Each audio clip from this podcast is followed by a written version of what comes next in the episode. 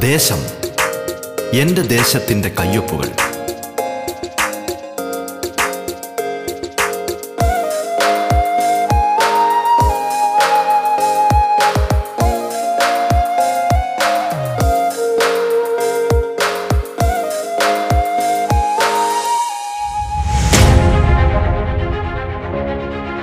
നമസ്കാരം പ്രിയ ശ്രോതാക്കളെ. ദേശത്തിലേക്ക് സ്വാഗതം. പതിനഞ്ചാം നിയമസഭയിലെ ജനപ്രതിനിധികൾ അതിഥികളായി എത്തുന്ന പ്രത്യേക പരിപാടിയാണ് ദേശം.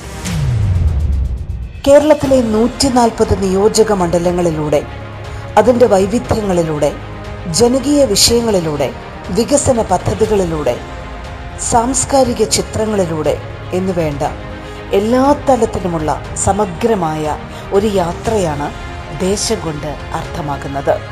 ഈ യാത്രയിൽ തങ്ങളുടെ നിയോജക മണ്ഡലത്തിന്റെ നേർചിത്രങ്ങൾ കേരളത്തിന് മൊത്തമായി പരിചയപ്പെടുത്തുന്നത് അതത് മണ്ഡലങ്ങളിലെയും ജനപ്രതിനിധികളാണ്. ഒരു നാട് വിശ്വാസപൂർവം ചുമതലകളേൽപ്പിച്ചവർ. നാടിനായുള്ള സ്വപ്നങ്ങളും കാഴ്ചപ്പാടുകളും പങ്കുവയ്ക്കുന്നിടമാണിത്. നിങ്ങൾക്കൊപ്പം ഞാൻ ധന്യലക്ഷ്മി.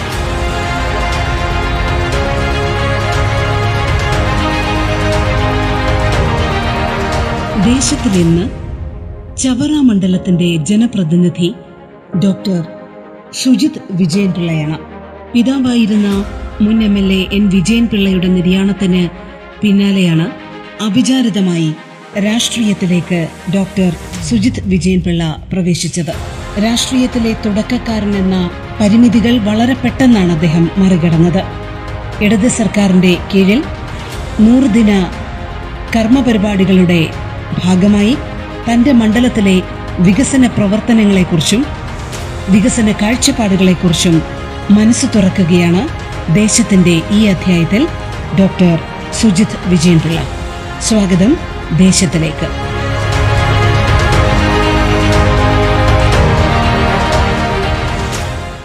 നമസ്കാരം doctor Sujith Vijayanpillai M L A. സ്വാഗതം റേഡിയോ കേരള ദേശത്തിലേക്ക്.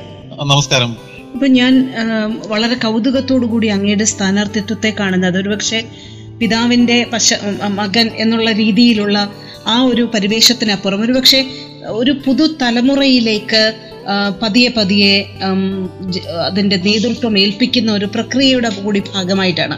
ഒരുപക്ഷത്തെ ചെറു ഒരുപക്ഷെ ചെറുപ്പത്തിന്റെ രാഷ്ട്രീയത്തെ കുറച്ചുകൂടി ഹൈലൈറ്റ് ചെയ്യുന്ന ഒരു സ്ഥാനാർത്ഥിത്വ ഒക്കെ ആയിരുന്നു ഇത്തവണ ഇടതുപക്ഷത്തിനെ സംബന്ധിച്ചിടത്തോളം. അപ്പം അങ്ങൊക്കെ അത്തരമുള്ള ഒരു രാഷ്ട്രീയത്തിന്റെ വക്താക്കളായിട്ടാണ് പലപ്പോഴും കാണുന്നത്. ഞാൻ ചോദിക്കുന്നത് ഇപ്പൊ എം എൽ എ ആകുമ്പോൾ പുതിയ കാഴ്ചപ്പാടോടുകൂടി മണ്ഡലത്തിലെ മണ്ഡലത്തിനെ സമീപിക്കാൻ എത്ര കണ്ട് കഴിയുന്നുണ്ട്? മാറ്റം എങ്ങനെയാണ് വരുന്നത്? കാഴ്ചപ്പാടുകളിലെ മാറ്റം എങ്ങനെയാണ് വരുന്നത്?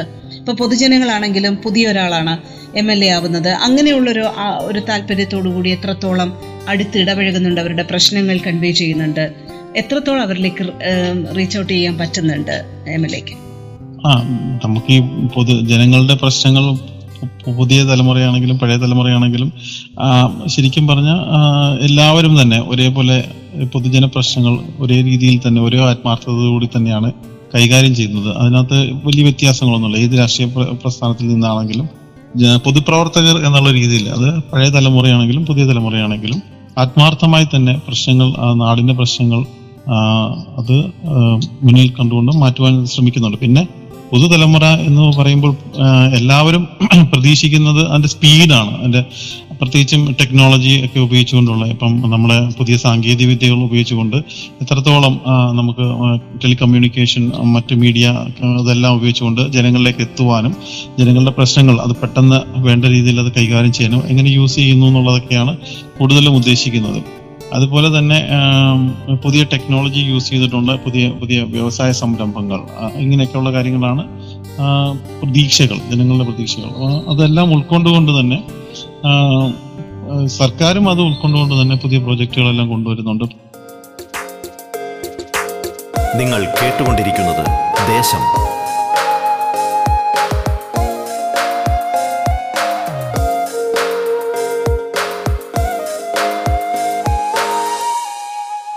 നമ്മുടെ പുതിയ സ്റ്റാർട്ടപ്സിനെയൊക്കെ സ്റ്റാർട്ടപ്സ് തുടങ്ങുമ്പോൾ അവിടെയുള്ള ജോലി സാധ്യതകൾ സാധാരണ ജനങ്ങളിലേക്ക് എത്തുവാനുള്ള ആപ്ലിക്കേഷൻസ് ഇങ്ങനെയുള്ള കാര്യങ്ങളിലൊക്കെ പുതിയ ഇന്നോവേറ്റീവ് ഐഡിയാസ് വരുന്നുണ്ട്.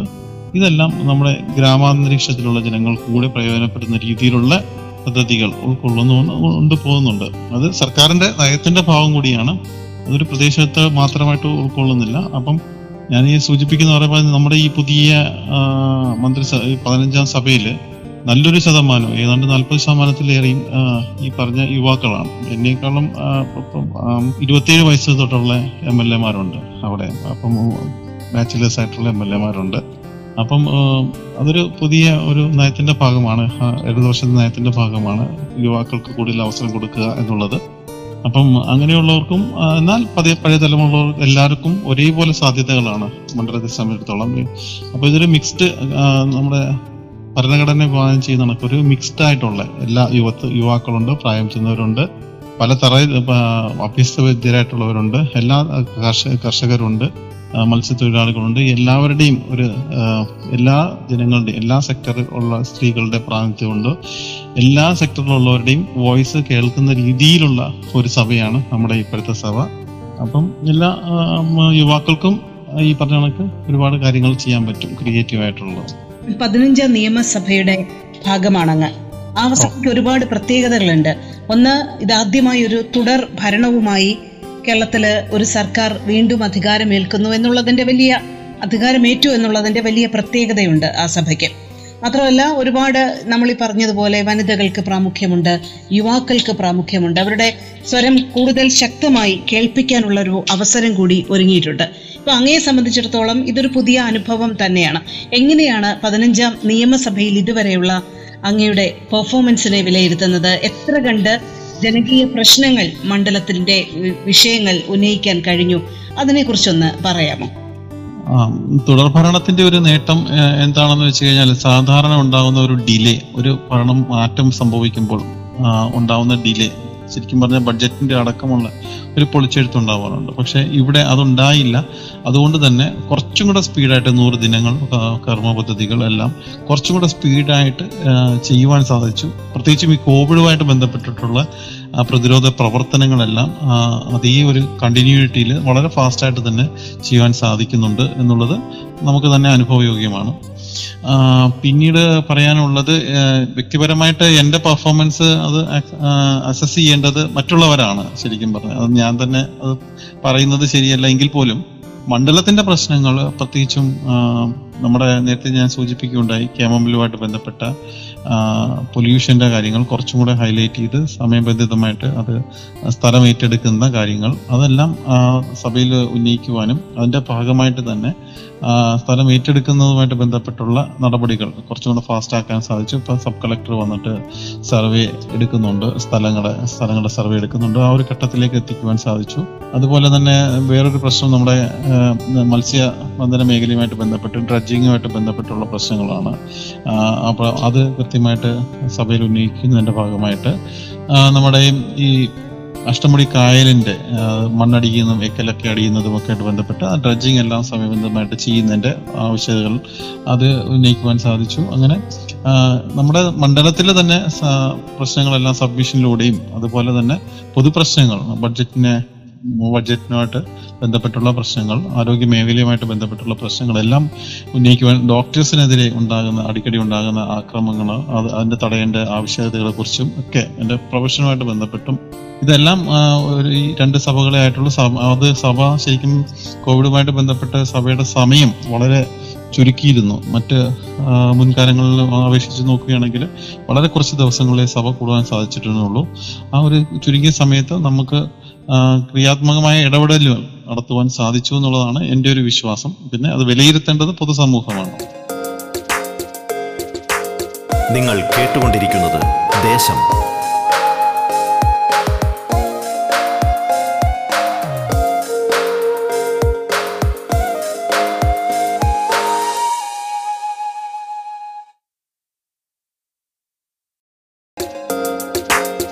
ദേശം തുടരുന്നു. ചവറ മണ്ഡലത്തിലെ ജനപ്രതിനിധി ഡോക്ടർ സുജിത് വിജയൻ പിള്ളയാണ് അതിഥിയായി പങ്കുചേരുന്നത്. തുടർന്ന് കേൾക്കാം ദേശം. ഇപ്പോൾ അങ്ങൊരു ആരോഗ്യ മേഖലയിൽ നിന്നുള്ള ഒരു ഡോക്ടർ കൂടിയാണ്. അപ്പോൾ ഈ വല്ലാത്ത ഒരു ആരോഗ്യ മേഖലയിൽ വലിയൊരു വെല്ലുവിളിയുടെ കാലഘട്ടം കൂടിയാണിത് കോവിഡ് പ്രതിസന്ധിയുടെ കാലഘട്ടം. ഇപ്പോ ഒരു ഡോക്ടറായി എന്നുള്ളത് അങ്ങയുടെ പ്രവർത്തനങ്ങൾ കുറച്ചുകൂടി എളുപ്പമാക്കുന്നുണ്ടോ? അതായത് മേഖലയുമായി ബന്ധപ്പെട്ട് തരുന്ന നിർദ്ദേശങ്ങൾ അതിന്റെ പ്രാവർത്തികത അത് മനസ്സിലാക്കുവാനും അത് പെട്ടെന്ന് തന്നെ ഇംപ്ലിമെന്റ് ചെയ്യുവാനുള്ള പ്രവർത്തനങ്ങൾക്ക് എത്രത്തോളം എളുപ്പമാക്കുന്നുണ്ട് അത് വേഗത്തിലാക്കുന്നുണ്ട് ഈ ഒരു രംഗത്ത് നിന്നുള്ള ഒരു വ്യക്തി എന്നുള്ള നിലയിൽ? എളുപ്പം ആക്കുന്നു എന്നുള്ളതിനേക്കാളും കൂടുതൽ ഇവരുടെ മാനസിക സംഘർഷങ്ങളും അതുപോലെ തന്നെ എവിടെ ഇടപെടരുത് എന്നുള്ളതിനെ കുറിച്ച് കുറച്ചും കൂടെ ബോധ്യം ഉണ്ടാവാൻ എനിക്ക് സാധിച്ചു എന്ന് തോന്നിയിട്ടുണ്ട്. പ്രത്യേകിച്ചും നമ്മുടെ ഒരു ആരോഗ്യ മേഖലയെ സംബന്ധിച്ചിടത്തോട് നമ്മുടെ ഈ കോവിഡ് പ്രതിരോധ പ്രവർത്തനങ്ങളും എല്ലാം തന്നെ അത് നടത്തുന്നത് തദ്ദേശ സ്വയംഭരണ സ്ഥാപനങ്ങളാണ്. അവർക്കാണ് അതിനകത്ത് കൂടുതൽ റോളുള്ളത്. എം എൽ എ കാർഡിലും എം പി എ കാർഡിലും ഒക്കെ കൂടുതൽ റോളുള്ളത് തദ്ദേശ സ്വയംഭരണ സ്ഥാപനങ്ങൾക്കാണ്. അപ്പം കൃത്യമായിട്ട് അവരുടെ സ്പേസ് അവർക്ക് കൊടുക്കുക എന്നുള്ള ഒരു വിവേകം നമ്മൾ കാണിക്കേണ്ട ഒരു അവസരം കൂടിയാണ്. അല്ലാതെ എല്ലാ എന്റെ എന്റെ വഴിയിലൂടെ പോകണം എന്ന് ബലം പ്രയോഗിക്കേണ്ട ഒരു സമയമല്ല. അപ്പം വാക്സിനേഷന്റെ കാര്യങ്ങളാണെങ്കിലും അതിന്റെ രജിസ്ട്രേഷൻസിന്റെ കാര്യങ്ങളാണെങ്കിലും അതിനൊക്കെ ശരിക്കും തദ്ദേശ സ്വയംഭരണ സ്ഥാപനങ്ങൾക്കോ അല്ലെങ്കിൽ അതിന്റെ അടിസ്ഥാനമായിട്ട് നിൽക്കുന്ന ബേസിക് യൂണിറ്റ് എന്ന് പറയുന്നത് ജാഗ്രത. ഇപ്പോൾ ഒരു വാർഡിനെ സംബന്ധിച്ചിടത്തോളം അതിന്റെ വാർഡിലെ ജാഗ്രതാ സമിതി അതിന്റെ ആശാ വർക്കർ അവിടുത്തെ വാർഡ് മെമ്പർ ഇവർക്കാണ് ശരിക്കും ആർക്കാണ് മുൻഗണന കൊടുക്കേണ്ടതെന്ന് തീരുമാനിക്കേണ്ടത്. അവർക്ക് അവരാണ് ആദ്യം അതിന് ഒരു ലിസ്റ്റ് ഉണ്ടാക്കേണ്ടതും വാക്സിൻ കൃത്യമായിട്ട് അവർക്ക് കൊടുക്കേണ്ടതുമെല്ലാം. അപ്പം ഇങ്ങനെയുള്ള കാര്യം വരുമ്പോൾ ഡോക്ടേഴ്സിന് അതുപോലെ പ്രൈമറി ഹെൽത്ത് സെന്റർ ഡോക്ടേഴ്സിന് അവർക്ക് കൊടുക്കേണ്ട ഇമ്പോർട്ടൻസ് അവർക്ക് അവിടെ ക്രിയാത്മകമായിട്ട് അവരുടെ ജോലി ചെയ്യുവാനുള്ള ഒരു സാഹചര്യം ഒരുക്കുക എന്നുള്ളതാണ് നമ്മളെ സംബന്ധിച്ചിടത്തോളം ചെയ്യേണ്ട ഒരു വലിയ കാര്യം. അപ്പം അത് ഞാനത് കൃത്യമായിട്ട് അങ്ങനെ തന്നെ അവർക്ക് ആവശ്യത്തിനുള്ള സ്പേസ് കൊടുക്കുന്നുണ്ട്. അതുപോലെ എവിടെയെങ്കിലും വാക്സിനേഷൻസിന്റെ കുറവ് വരുവാണെങ്കിൽ ഞാൻ കോവിഡുമായിട്ട് ബന്ധപ്പെട്ട് പറയുകയാണ്. അതാണല്ലോ ഇപ്പോഴത്തെ ഏറ്റവും വലിയ ആരോഗ്യ പ്രശ്നം. അപ്പം നമുക്ക് നമ്മുടെ മണ്ഡല മണ്ഡലത്തിൽ തന്നെ ജില്ലയിൽ തന്നെ ആദ്യത്തെ ഒരു പഞ്ചായത്തിൽ ആദ്യമായിട്ടൊരു അഡീഷണൽ വാക്സിൻ സെന്റർ തുടങ്ങാം. പന്മന പഞ്ചായത്തിൽ. അതൊരു വലിയ ജനസംഖ്യ ഉള്ള ഒരു പഞ്ചായത്ത് എന്നുള്ള രീതിയിൽ അവിടെ വളരെ സ്ലോയിലായിരുന്നു വാക്സിനേഷൻ ഇനിഷ്യലി നടക്കുന്നത്. അപ്പോൾ അഡീഷണൽ ആയിട്ട് ഒരു വാക്സിൻ സെന്റർ വേണമെന്ന് അവിടുത്തെ പഞ്ചായത്ത് പ്രസിഡന്റ് അടക്കം ഇവിടുത്തെ പഞ്ചായത്ത് ഭരണസമിതി ആവശ്യപ്പെട്ടതനുസരിച്ച് ജില്ലാ മെഡിക്കൽ ഓഫീസറുമായിട്ട് സംസാരിച്ചുകൊണ്ട് അവിടെ ഒരു അഡീഷണൽ സെന്റർ തുറക്കാൻ സാധിച്ചു. പിന്നീട് ചവറയിലും ഒരു സെന്റർ തുടങ്ങി. ശക്തി ശക്തികുളങ്ങര മേഖലയിൽ പ്രത്യേകിച്ചും ട്രോളിംഗ് നിരോധനം മാറുന്ന ഘട്ടത്തിൽ അഡീഷണൽ ആയിട്ട് കുറേ ക്യാമ്പുകൾ നടത്തിക്കൊണ്ട് നമ്മുടെ തീരദേശ മേഖലയിൽ വാക്സിൻസ് മാക്സിമം എത്തിച്ചുകൊണ്ട് മത്സ്യബന്ധന മേഖല തുറക്കുവാനും അതുവഴി നമ്മുടെ ആ പൂർണമായിട്ട് ആ ഒരു വിപണന സാധ്യതകളെല്ലാം നിലനിർത്തുവാനൊക്കെ സാധിച്ചു. മുൻകാലങ്ങളിൽ എന്ത് പറ്റുന്ന വാക്സിന്റെ കേന്ദ്രത്തിൽ നിന്ന് വാക്സിൻ തരുന്നത് കുറവായതിനാൽ കൃത്യമായിട്ട് വാക്സിൻ കൊടുക്കാൻ പറ്റാത്തതിനാൽ നമുക്ക് പലരെയും ഈ ബന്ധ- ഈ വ്യവസായമായിട്ട് ബന്ധപ്പെട്ടവരെ ഒന്നും ഉൾക്കൊള്ളുവാൻ സാധിക്കുന്നില്ലായിരുന്നു. അതിന്റെതായിട്ടുള്ള ചെറിയ ഒരു മാന്ദ്യം ബിസിനസ്സിലുണ്ടായിരുന്നു. ഇപ്പം അതിലൊക്കെ വ്യത്യസ്തമായിട്ട് നമ്മൾക്ക് ഈ പറഞ്ഞ കൃത്യമായിട്ട് എല്ലാവർക്കും വാക്സിൻ കൊടുത്തുകൊണ്ട് അനുബന്ധ മേഖലയിൽ നിൽക്കുന്നവരെല്ലാം കൊടുക്കാൻ സാധിച്ചതിനാൽ വ്യവസായം നല്ല രീതിയിൽ നടത്തുവാനുള്ള സാഹചര്യം ഉണ്ടാക്കുവാൻ സാധിക്കുന്നുണ്ട്. ശക്തികുളങ്ങര നീണ്ടകര മേഖലയിലേക്ക്. ഇനിയിപ്പോൾ അടുത്ത ഘട്ടമായിട്ട് നമ്മൾ ചെയ്യാൻ പോകുന്നത് ഈ കോളേജുകൾ ഓപ്പൺ ചെയ്യുന്നതിന്റെ ഭാഗമായി സ്റ്റുഡൻസിനും അതുപോലെ തന്നെ ടീച്ചേഴ്സിനും അനുബന്ധ മേഖലയിൽ പ്രവർത്തിക്കുന്നവർക്കും അതുപോലെ വ്യാപാരി വ്യവസായികൾക്കും എല്ലാം തന്നെ വാക്സിൻ ഈ നവംബറോടു കൂടി തന്നെ മിക്കവാറും സെക്കൻഡ് ഡോസും എടുത്തു തരുന്ന രീതിയിലുള്ള ഒരു പ്രക്രിയയായിട്ട് മുന്നോട്ട് പോകുന്നു. പിന്നെ അതുപോലെ മഴക്കാലമാണ്. മഴക്കാല പുര ശുചീകരണത്തിനും അതുപോലെ സാംക്രമിക രോഗങ്ങൾ തടയുന്നതിനും ഒക്കെ ആയിട്ടുള്ള ബോധവൽക്കരണ ക്ലാസ്സുകളും അതുപോലെ അതിന്റെ കർമ്മ പദ്ധതികളും എല്ലാം കൃത്യമായിട്ട് തന്നെ ഓരോ തലത്തിലും മുന്നോട്ട് കൊണ്ടുപോകാൻ വേണ്ടിയിട്ട് നമ്മുടെ പ്രൈമറി ഹെൽത്ത് സെന്റർ അതുപോലെ കമ്മ്യൂണിറ്റി ഹെൽത്ത് സെന്ററിലുള്ള ഡോക്ടേഴ്സും തദ്ദേശ സ്ഥാപനങ്ങളുമായിട്ടൊക്കെ ബന്ധപ്പെട്ട് നിർദ്ദേശങ്ങൾ കൊടുക്കുകയും സഹകരിച്ച് മുന്നോട്ട് പോവുകയും ചെയ്യുന്നുണ്ട് വളരെ നല്ല രീതിയിൽ തന്നെ പോകുന്നുണ്ട്. നിങ്ങൾ കേട്ടുകൊണ്ടിരിക്കുന്നത് ദേശം.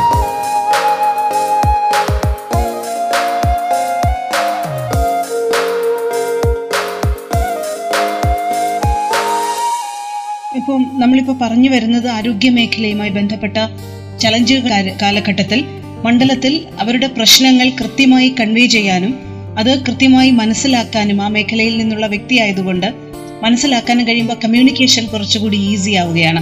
എനിക്ക് തോന്നുന്നു അത് ആ മേഖലയുടെ പ്രവർത്തനത്തിന് കുറച്ചുകൂടി ഒരു ഒരു താളം കൊണ്ടുവരാൻ അല്ലെങ്കിൽ ചടുലത കൊണ്ടുവരാൻ ഒരുപക്ഷെ സഹായിച്ചു സഹായിക്കുമെന്ന് തോന്നുന്നു.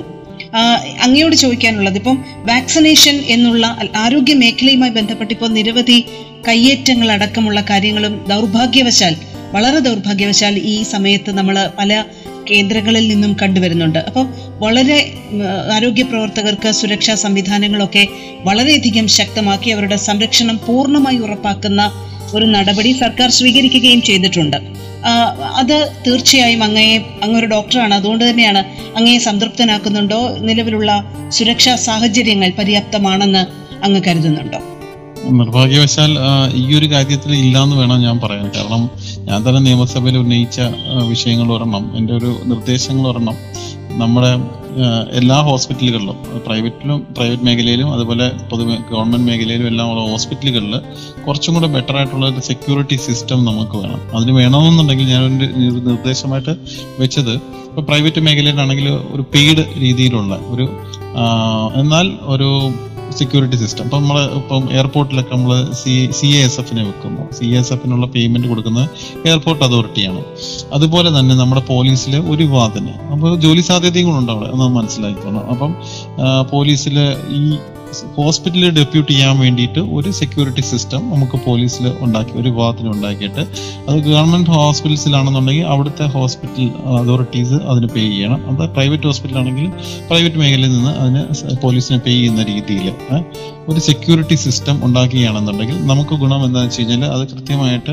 നമുക്ക് നിയമസാധ്യതയുള്ള ഒരു വ്യക്തി അവിടെ നിൽക്കുന്നു എന്നുള്ളൊരു പൊതുബോധം വരികയും ജനങ്ങൾക്ക് അത് ജനങ്ങളുടെ സാധാരണ സെക്യൂരിറ്റി കാണുന്നതിനേക്കാൾ ഉപരി ഒരു പോലീസ് ഓഫീസർ നിൽക്കുന്നു എന്നുള്ളൊരു ബഹുമാനം നൽകുകയൊക്കെ ചെയ്യുമ്പോൾ ഒരു പരിധിവരെ കുറേയൊക്കെ നമുക്ക് സംഘർഷം ഒഴിവാക്കാൻ സാധിക്കും. അതിലുപരി ജനങ്ങളും ബോധവാൽക്ക ബോധവാന്മാരാകണം. ഇവിടെ ഇരിക്കുന്ന ഒരു ഡോക്ടറുടെ സംഘർഷാവസ്ഥ അല്ലെങ്കിൽ ആരോഗ്യ പ്രവർത്തകരുടെ സംഘർഷാവസ്ഥ എന്താണ് അപ്പോൾ ഒരു ദിവസം നമ്മൾ കാണുകയുണ്ട് അടുത്ത ദിവസം ഒരു എഴുന്നൂറ്റി എൺപതോളം വാക്സിനാണ് ഒരൊറ്റ സ്റ്റാഫ് ഒരു ദിവസം എടുത്തത്. നമ്മൾ ആരോഗ്യമന്ത്രിയുടെ കൂടെ ഫോട്ടോ എടുക്കുന്നതായിട്ട് കണ്ടു. അപ്പൊ ഇത്രത്തോളം സംഘർഷാവസ്ഥയിലാണ് ഓരോ ഓരോരുത്തരും വർക്ക് ചെയ്യുന്നത്. ഇപ്പൊ നമ്മൾ ശരിക്കും പറഞ്ഞാൽ ഈ വാക്സിൻ തുടങ്ങിയ കാലം തൊട്ടത് ഒരു തുള്ളി വാക്സിൻ പോലും വേസ്റ്റ് ആകരുത് എന്നുള്ള ആത്മാർത്ഥമായിട്ടുള്ള വിചാരത്തോടുകൂടിയാണ് വാക്സിൻ ഇപ്പം വാക്സിന്റെ ഒരു ആവശ്യകത ഒന്നാം ഘട്ടത്തിൽ ഒന്നാം തരംഗത്തിൽ ശരിക്കും പറഞ്ഞാലും പലരും പിന്നോട്ട് മാറിയിരുന്നു വാക്സിൻ എടുക്കാതെ. അന്ന് നമ്മൾ ക്യാമ്പുകൾ നടത്തിയാണ് വാക്സിൻ കൊടുത്തോണ്ട് രണ്ടാം ഘട്ടത്തിലാണ് ഇപ്പം വാക്സിന് വലിയ ഡിമാൻഡ് വരുന്നത്.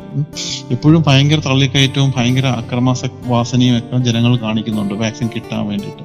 അത് പൊതുപ്രവർത്തകരുടെ ഭാഗത്തു നിന്നുണ്ടാകുമ്പോഴാണ് വലിയ വിഷമം വരുന്നത്. പ്രത്യേകിച്ചും ഈ തദ്ദേശ സ്വയംഭരണ സ്ഥാപനങ്ങൾ ഞാൻ ഒരു പാർട്ടിയെ മാത്രം കുറ്റപ്പെടുത്തുന്നില്ല എല്ലാ രാഷ്ട്രീയ പാർട്ടിയിലുള്ളവരും തദ്ദേശ സ്വയംഭരണ ഉത്തരവാദിത്തപ്പെട്ട സ്ഥാനങ്ങളിരിക്കുന്നവരും ഡോക്ടർക്കെതിരെ തിരിയുമ്പോൾ വലിയ വിഷമം തോന്നാറുണ്ട്. കാരണം അവരെല്ലാം പരിണിതപ്രജ്ഞരാണ് അവർ മനസ്സിലാക്കേണ്ടതാണ് ബുദ്ധിമുട്ടുകൾ. പക്ഷേ ഞാൻ പറയുന്നിടത്ത് കാര്യം നിൽക്കണം എന്നുള്ള വാശി വരുമ്പോഴാണ് ഇങ്ങനെയുള്ള ആവശ്യമില്ലാത്ത പ്രശ്നങ്ങൾ വരുന്നത്.